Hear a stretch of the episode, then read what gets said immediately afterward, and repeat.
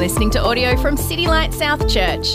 If you'd like to check out more resources and find ways to get involved, go to citylightsouth.org.au. We are launching a new series this morning called Watch Your Mouth. It's one that I'm looking forward to. It's one, and the reason I'm looking forward to is because I need this one. This is so right where I am right now, and I, I, think maybe a lot of us are in the same boat. We know inherently just how powerful our words are. I'm sure all of us have, you know, you can think of times that other people have really changed the course of your life by speaking words of encouragement, or on the flip side, perhaps words of discouragement. Some of the very people who are, who are so close to us are the people who have the ability and the power to encourage us with just a, a few words or to crush us with a few words. And of course, we're not just the creators of words, but we are the recipients of the, wor- of the, of the very words of God, which, which the Bible tells us is what sustains us. That God carries us along every single day by the word of his power. The Bible's called the Word of God. The Bible's full of words. Actually, I Googled this this week just in case you were wondering. If you read the King James Bible, how many words are in this cover to cover, not including the footnotes and the maps and all of that? 780,000. Our God is a speaking God. And so it makes sense that when God created you and me, He created us with the ability to speak in the same way that he speaks, and that our words have power in the way that his words have power. Not in the same way, but in a similar way. It also makes sense then that God's enemy, the devil, will use language, use words to kind of mess up everything that God is trying to accomplish. In the book of Genesis, we see this. The very first thing that God does is not to flex his muscles, it's to speak let there be light. And everything comes into existence in a second. God didn't use power tools, not even one of those little IKEA things. He just spoke, and the world came into being. Words can be tools, they can also be weapons. They can be sharper than knives, they can be used to heal or to harm, depending on the intent of the one wielding the words. Words, as I think a, a philosopher once said, make worlds. And it's, it's true. And we're going to talk about that over the next few weeks. Let me tell you more specifically why we're doing this series. It's really all about the future. It's about your future, it's about the future of our neighbors and our communities. Our words have the power to shape the future. Uh, Matthew 12, verses 36 and 37, It's probably one of the most, I think, one of the most sobering and difficult sayings of Jesus.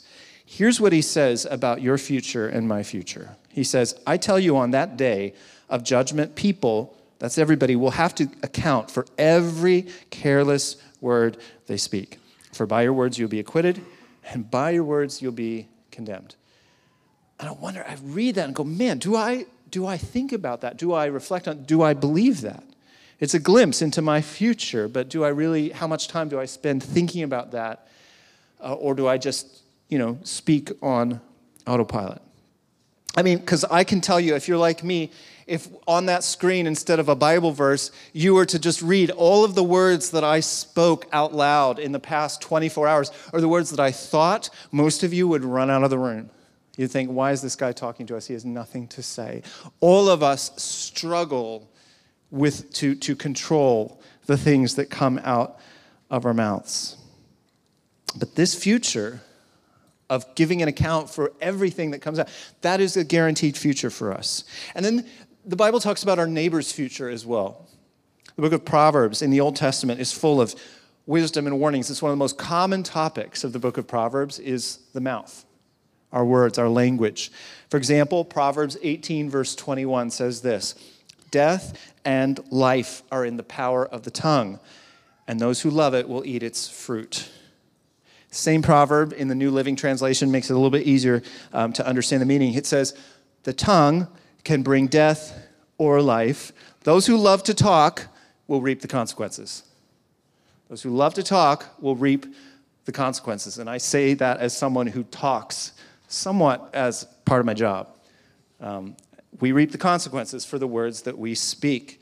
Not just for ourselves, but we see those consequences ripple out into the lives of the people around us, in the lives of our hearers. Think about how words, good and bad, can shape a child.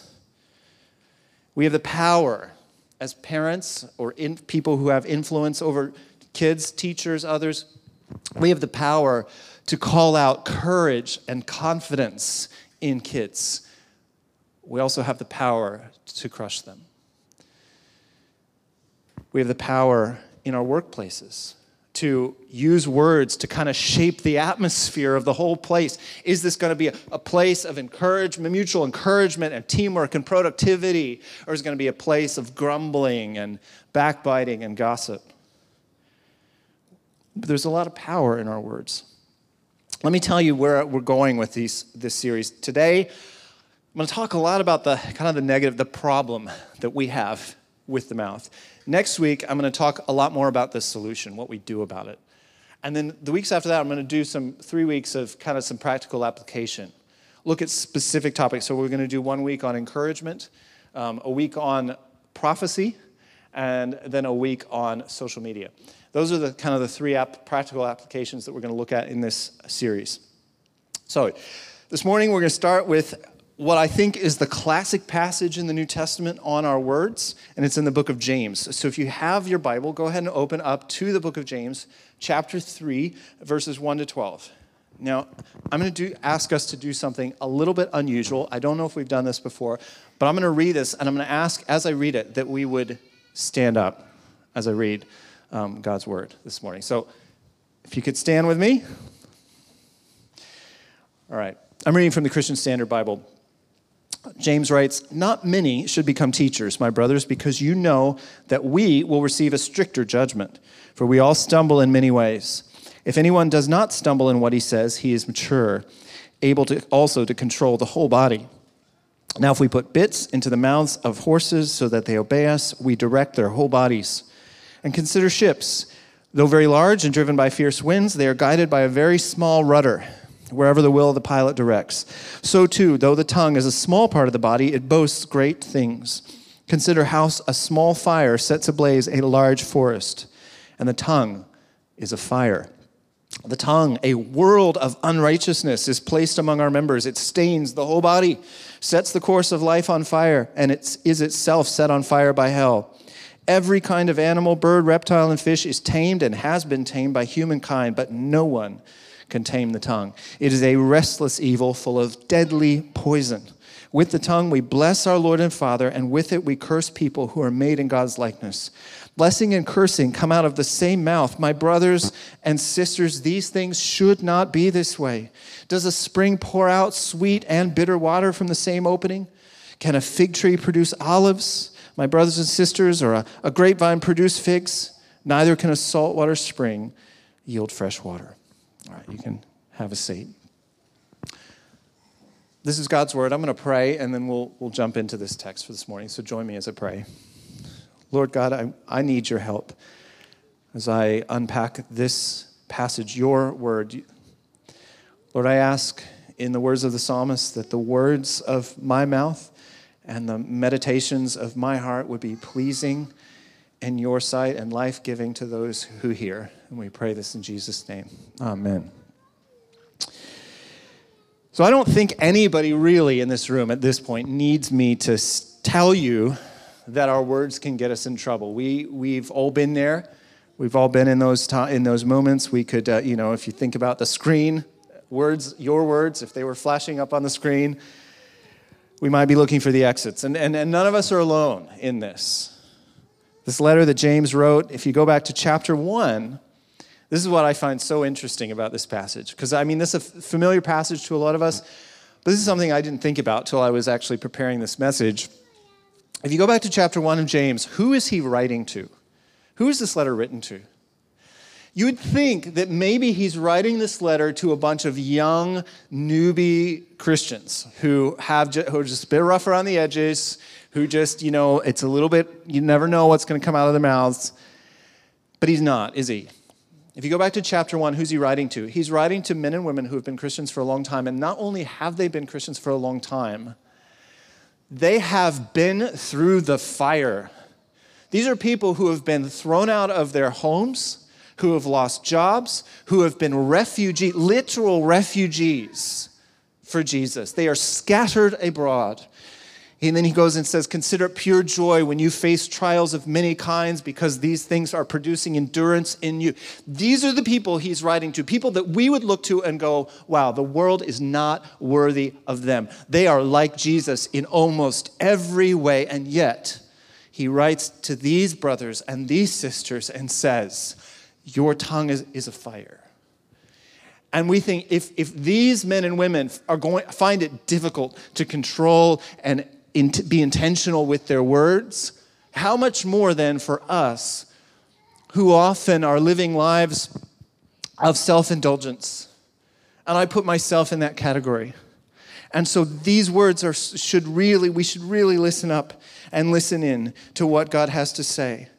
These men and women had been tested and yet still found it difficult. And so that means that if you find it difficult, if I find it difficult to control my mouth, you're in good company. And, and, I don't know, you know, I don't know if that makes it better or worse. I mean, it's, it, it's better that we're in good company, I guess. We should, you know, not be too hard on ourselves. But yet, then we can come back to this other sinking feeling of like, well, if these guys can't do it, how, what hope do we have? I want to start with verse 1. James is speaking to these seasoned saints, and he says, Not many should become teachers, my brothers, because you know that we will receive a stricter judgment. Well, what is it about us teachers of the Bible um, that makes us subject to a higher standard? Well, it's our, it's our words. We talk. It's part of it's what we do. It's our tool of the trade, is our, is our words. Teachers talk a lot. Now, don't just think this is about doctrine okay? Because I think it's, it's easy to think, okay, we just have to be really careful that when we speak and when we preach, that we don't preach anything that's unbiblical. And that's true, that's, that's certainly true, it's part of it. But it's more than that. It's not just about the content of our teaching. It's about, for, for me, I'll, I'll speak as a teacher, that what I say up front, or when I'm leading a Bible study, or when I'm posting something on social media, that all of my words and my, my, my actions are a true reflection of the spirit and attitude of Christ. All of them. So so my, my, my, behavior, my, my attitude, my motivation, all of it counts. It's not simply that my, my doctrine, well, I get my theology right, I got all full marks on that, and so I can, it doesn't matter if I love the people I am speaking to. No, it absolutely does matter, right? That's why he says not many should become teachers because we are held to a higher standard, will receive stricter judgment. I want to come, I'll come back to that in a minute, but if you look at verse 2, it's, he says, if, if someone is able to control their mouth and not stumble in their speech, that person is totally mature. They, they've arrived. They are as, as close to Jesus as you can get in this life if you can control what's coming out of your mouth. Does that surprise you? I think some, sometimes we can think that there are other parts of our body or other aspects of our behavior that are a lot harder to control than our speech, whether it be our, um, our sex drives or something else like that. But the Bible is very clear that it's actually your mouth is the hardest thing to control about you. Your words, you see, more than anything else about you, represent the heart of a speaking God. It's what it means that you were created in his image. And so we, we can't be careless about this, particularly those of us who stand up and claim to speak for God or to, to explain his word.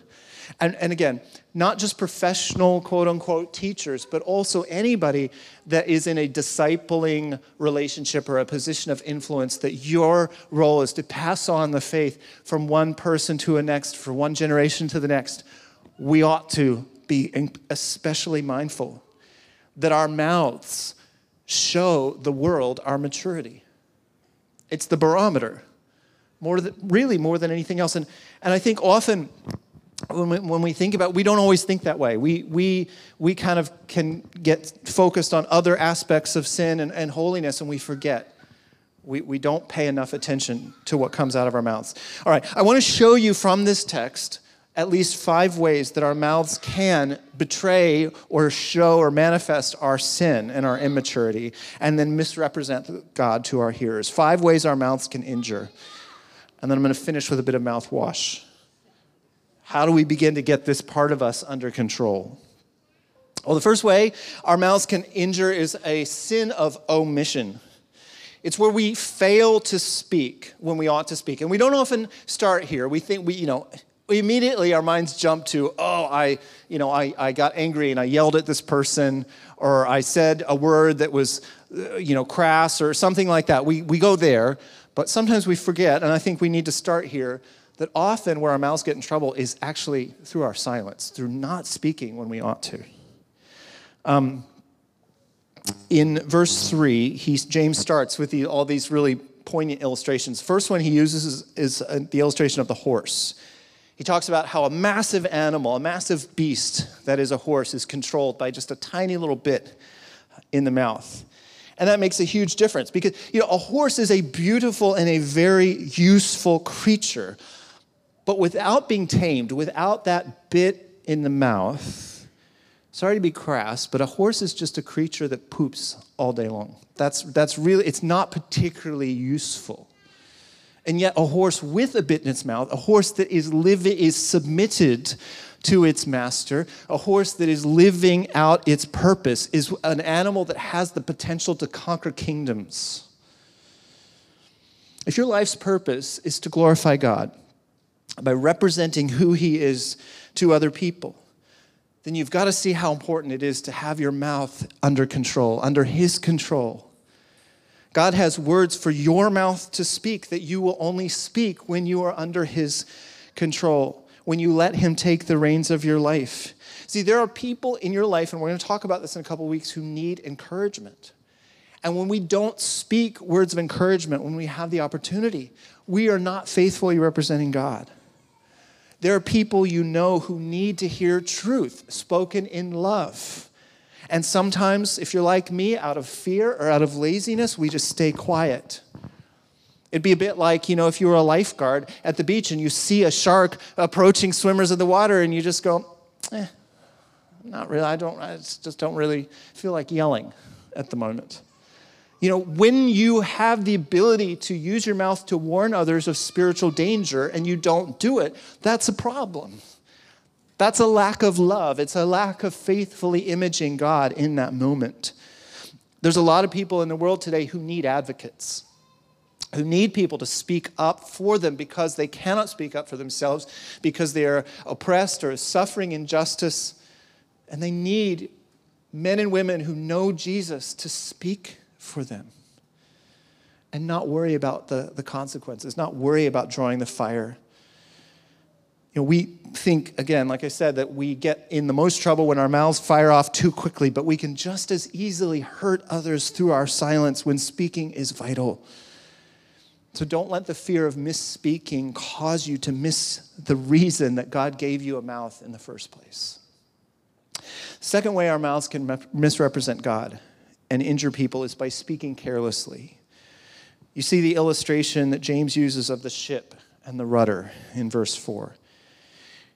Just like the tiny bit helps control the massive horse, so also the small rudder controls the giant ship, controls its direction. But see, unlike a horse, though, a ship, um, if it without a rudder, is not going to stay still if it's in the open sea. It's going to move. It just won't move in any particular direction other than wherever the current and the wind is going. The rudder is not what keep, makes the ship cause, it's not what causes the ship to move, it's what causes it to move in a particular direction. And think about this. We humans, if we have the ability to speak, we're going to speak. But without intentionality, without knowing why it is we've been given opportunities, given a mouth at all, then we're just going to speak randomly, carelessly, aimlessly, and not benefit our hearers in the way that we're called to benefit them. Think about, you know, we often, I, you know, I have teenagers, well, I have kids, and I, and I have a, I have a mouth. And I'm thinking, you know, it is, we're always having to remind ourselves, how is it that my words are going to land on the hearers? Coming back to teachers, I was just listening to a lecture this week on how to be a better teacher, and it was like, you know, one of the biggest obstacles we face is that we often uh, teach with a teacher centered perspective rather than a hearer centered perspective. And, and, and, that's true in relationships as well. We have to t- take time and think, you know, I know what I meant. I didn't mean that because we didn't take enough time to think about how those words are going to land on the person hearing. You know, I, I remember sitting one time in a, in a meeting where, where someone was advocating for someone who felt hurt by something that I had done. And, and they said to me, they said, you know, you, you just don't understand. You think you have loved that other person, but that person doesn't feel loved. And if that person doesn't feel loved, then you haven't actually properly loved them. We have to think about how our words are going to land. We have to be intentional and careful. So our words can speak carelessly, they can also speak destructively. The next illustration James uses is very applicable and you know, creates a lot of vivid imagery for us here in Australia. It's the image of a, a spark, tiny spark, creating a massive bushfire. You know, we were in Kangaroo Island in 2020, just a few months after the massive fires that uh, burnt 52% of the island. The scenes there were just out of this world. You know, scenes that you know you'd be expecting the green, lush carpet, and all you see is just charred sticks everywhere. And it all started with just one tiny, tiny spark. The same tiny spark that powers your gas heater in your car, you know, caused just massive devastation. You know, just back in 2015, up in Pinery as well, it was just a, one spark from a car battery. One spark. And, and, and a week later, $170 million worth of property damage, two lives lost, 90 people injured. It just takes one tiny spark. And James says the tongue is that spark. It's tiny and yet can set an entire world on fire. Our mouths can sometimes speak destructively by accident, like I said before, carelessly. But far too often, our mouths speak this way on purpose. We know the damage that we're going to cause. And because it just feels good to say that thing, we do it anyway. You know, think about people in life who just do this a lot. You know, people who just go around tearing down people with their words. Um, you don't really think, you don't often, or we don't often think that we have a lot of people like that in the church. We do, sadly, but I think more often than not in the church, we find people who develop kind of this unchecked habit of being judgmental, criticizing, complaining. No attempt really to balance it out. Occasional gratitude, occasional encouragement, but mostly it's just negative. These are the folks that will kill you over time with a thousand eye rolls. Um, We've been doing the Alpha Parenting course with a few families from the church lately. And uh, in the second session, um, there's one of the people they interview on there. He's a, he's a, I think, a child psychologist, and he tells a story of a woman, an adult woman who was very bitter in, in life, and he was trying to understand why. What, where did this bitterness come from? And she told him the, the story of the last interaction that she had had with her mother. Um, her mother on her deathbed, the last thing that she said to her daughter was, Your glasses are on crooked.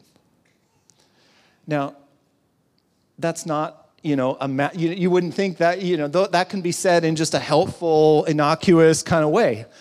But for, for, for this woman, those kinds of comments were the only things that she ever heard from her mom. And it caused her to become bitter and disillusioned words, even words that aren't necessarily sounding cruel, can be destructive unless we form habits and we are so resolutely committed to building people up and encouraging them with our words. I, I, wish I could tell you this gets better, but it actually is going to get worse before it gets better, okay? So just buckle up.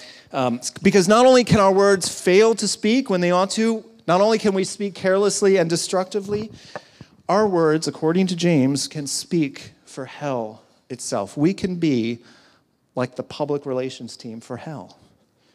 What, is, what does he mean? He says in verses 6 to 8 the tongue is a fire, it is a, a world of unrighteousness that stains and corrupts the whole body. And then he says, it sets the course of our lives on fire, and itself is set on fire by hell. Those are James's words. That's not me being dramatic. He goes on to say poetically that every animal can be tamed except the tongue. It, and he calls it a deadly poison. So, what's he calling us to do here? Is he calling us to say, you know, we just need to cut our tongues out and never speak again, slap some duct tape on, take a vow of silence? I mean, maybe there are times when that might be good for, for me. Maybe we all just need to go out and hire our own public relations firm to that, you know, before we ever speak, we just we have to get everything vetted. Be like, no, that, that's okay. No, please don't say that, especially don't say that to your spouse. You know, he's using vivid language here to drive home a point that when we actively or passively just refuse to control our speech, we are actively resisting God's purposes for our speech. Which means when we're actively resisting God's purposes, that we are on the side of hell. We talked about the bushfires earlier. I, um, I don't know if you know this, but in near where I grew up, in the U.S. state of Pennsylvania, there is a fire that is burning there that is out of control. It's been burning for 60 years. True story. The reason it's been burning for 60 years is that it's burning underground. It's burning in a, in a coal seam. And the result of this fire, which started in 1962, 20 years later, in the early 1980s, there was a town, the town of Centralia, Pennsylvania, which was on top of this coal seam, had to be evacuated. And the reason is that the fire, in, in the progress of this fire, occasionally they found that it would, these, these sinkholes were opening up on top, and these gases would kind of just suddenly escape, you know, geyser style, out of the ground. And they were, the gases were like carbon monoxide and other things which were very toxic for people. And so the whole area had to be abandoned and evacuated. It's a, it's a picture of how the forces of evil work, hiding under the surfaces, hiding in the recesses of our hearts, and then suddenly, in a moment of weakness, the words escape and the damage is done. And that's, that's the devil's aim. That's how he works. He is out to steal and kill and destroy the souls of people. It's the very opposite of God's aim, and he often does this through our words. James goes even further in verses 9 to 10. He, he observes and then laments that you and I can come to church, we can sing praise, we can praise God with our preaching, our, our right theology, our Christian language. In the same breath or the same day, sometimes to the same people, we turn and use our mouths to tear others down, to belittle them, to judge, to lie you know, there's this thing, this thing we joke about even in church, like, you know, how often it is as families, you know, we're in the car, like screaming at each other on the way home. As soon as we get to the front door, all that's forgotten. And we're smiling and shaking hands and singing. But there's more serious examples of this in the church, isn't there? Think about in our history, just even in, re- in recent history. Think about, sadly, how much of our colonial history is, is full of supposed Christian people doing horrific things. Not in spite of Christ, but in the name of Christ, carrying crosses, burning crosses, using the Bible and the church as a weapon. And you know, you don't have to be like a, a, a racist openly or a neo Nazi to blaspheme with your words. Blasphemy is whenever we curse with our mouths the things that God has blessed. That's what blasphemy is. It's cursing with our mouths the things that God has blessed. And that includes people. People created in his image, people who he's blessed. And by cursing people, I'm not talking about just simply disagreeing with someone. That's not cursing them. I'm not talking about lovingly warning a person of the consequences of sin. That can be a, a way of blessing a person. No, I, I'm talking about speaking to them or about them with no regard to their well being. By cursing people, it's actively or passively harming them with our words, ignoring, belittling, condemning, slandering, gossiping, refusing or failing to share the gospel, just being content with trivial talk and, and, and banter, just joke, just a lot of joking around and no like serious talk of the gospel and things that are central to who we are. And you know, joking around, joy and humor are gifts from God. They really are. But man, if that's all we do, if we hide behind just humor and banter as a way of shirking the responsibility to use our words for God's glory, then we are cursing people. We're cursing the people in our lives rather than blessing them. We are part of the problem, and we need to grow up into maturity. If you want to make a difference for Jesus in the gospel, then man, you've got to learn to speak like you mean it. Now, spent a lot of time this morning diagnosing the problem, so we might be feeling a bit discouraged or convicted. I, I feel convicted about this, but so the, the big question is, and that's where we're going from here, is what do we do about it? What do we do about it? And this morning, I'm just going to scratch the surface, and we'll talk more, much more about this next week. I hope you can see that the standard for our speech here is not just about swearing. It's not just about not swearing. I mean, that's a good place to start for some of us. Um, and again, the reason for that is not because God has, you know, tender ears that can't stand to hear certain combinations of letters put together. The reason swearing is a problem is because it's, again, an example of speech that has no concern for our hearers, no concern for how we're imaging God when we speak. It, it's often cursing people um, who are made in his image. You know, it's just another way of saying, God, you know, it's my mouth, my body, my choice, so buzz off. Why does it matter? Well, James shows us in verses 11, 12. He says that what comes out of your mouth shows the world who you are. Fresh water comes out of fresh springs. Salty water comes out of salty springs. Figs come from fig trees, grapes from grapevines, olives from olive trees. And a mouth that is constantly injuring people without regard or care betrays a heart that is not submitted to God's purposes. On the other hand, a mouth that imperfectly and sometimes inconsistently seeks to bless to encourage, to build up, to speak truth in love, is a mouth that indicates a heart that has been transformed by God's grace. One of the earliest Christian preachers is um, a man who resolved to speak only the words that God would give him to speak. Um, quoted the Old Testament. And he said this about where we're at. This is where we're at, guys. He says, There is no one who does good not even one. And where's the evidence for that? Right here. He says their throat, talking about the mouth, is an open grave. They deceive with their tongues. Viper's venom is under their lips. Their mouth is full of cursing and bitterness. What's he saying?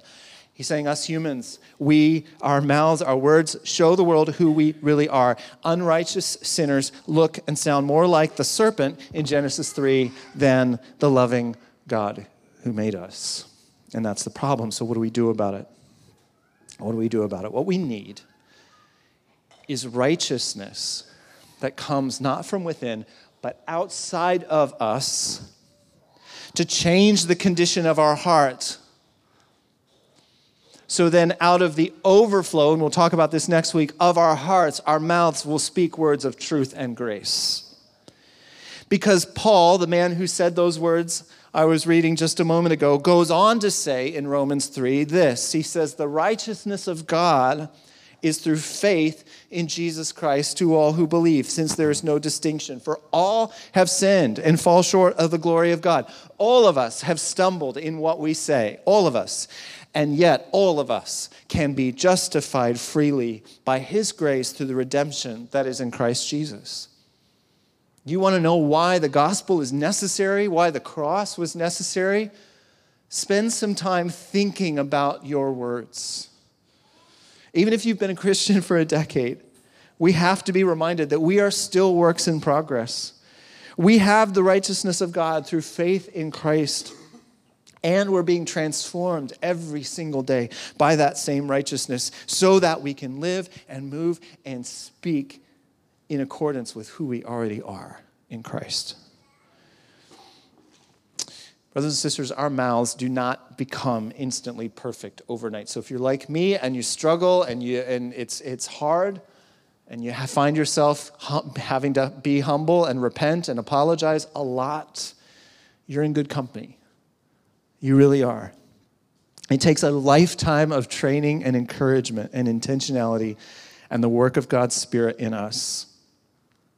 I know a lot of us um, could actually testify if, you, if I gave you the microphone, to men and women who have blessed you with their words, who have made you and shaped you into who you are today because they spoke words of life and truth and hope and encouragement and warning, perhaps even.